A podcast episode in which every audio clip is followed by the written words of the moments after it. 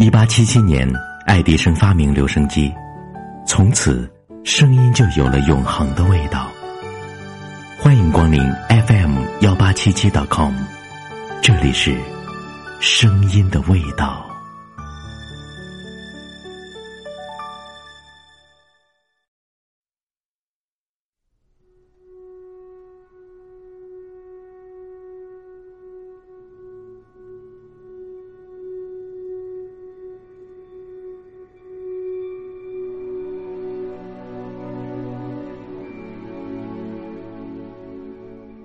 一九七八年，当我准备报考美国伊利诺大学的戏剧电影系时，父亲十分反感。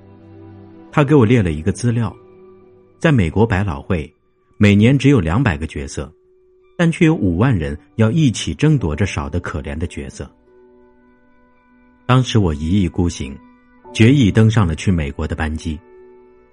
父亲和我的关系从此恶化，近二十年间和我说过的话。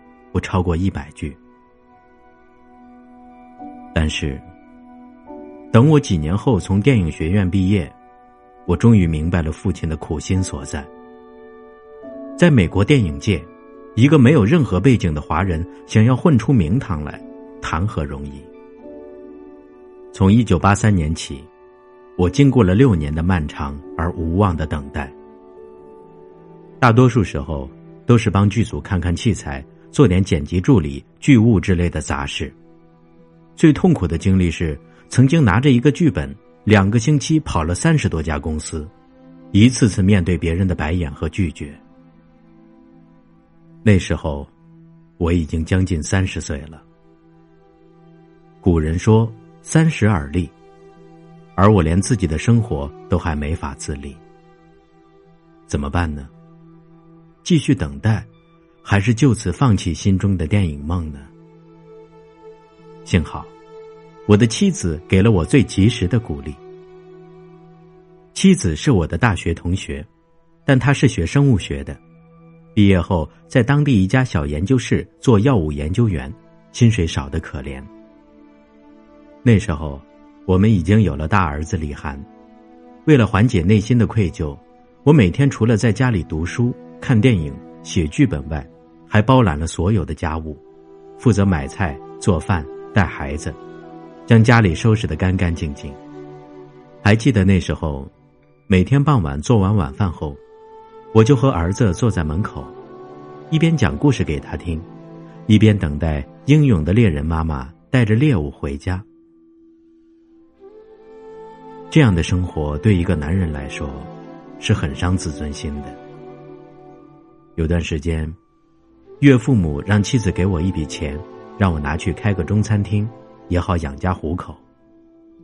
但好强的妻子拒绝了，把钱还给了老人家。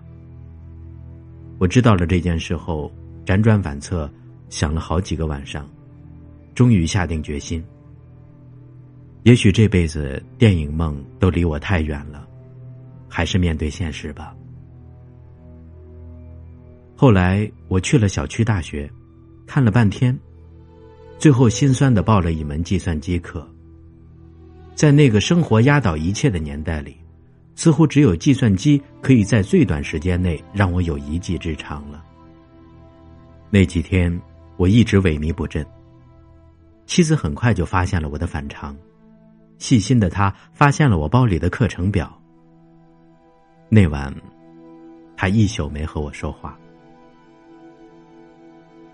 第二天去上班之前，他快上车了，突然，他站在台阶下转过身来，一字一句的告诉我：“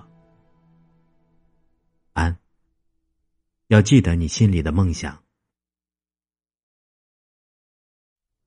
那一刻，我心里像突然起了一阵风，那些快要淹没在忙碌生活里的梦想，像那个早上的阳光，一直射进心底。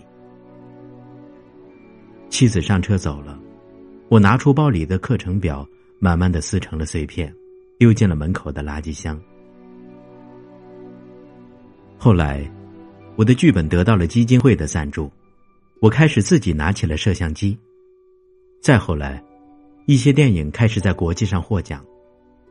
这个时候，妻子重提旧事，他才告诉我，我一直就相信，人只要有一项长处就足够了。你的长处就是拍电影，学计算机的人那么多，又不差你李安一个。你要想拿到奥斯卡的小金人儿，就一定要保证心里有梦想。如今，我终于拿到了小金人儿，我觉得自己的忍耐、妻子的付出，终于得到了回报，同时也让我更加坚定，一定要在电影这条路上一直走下去，因为。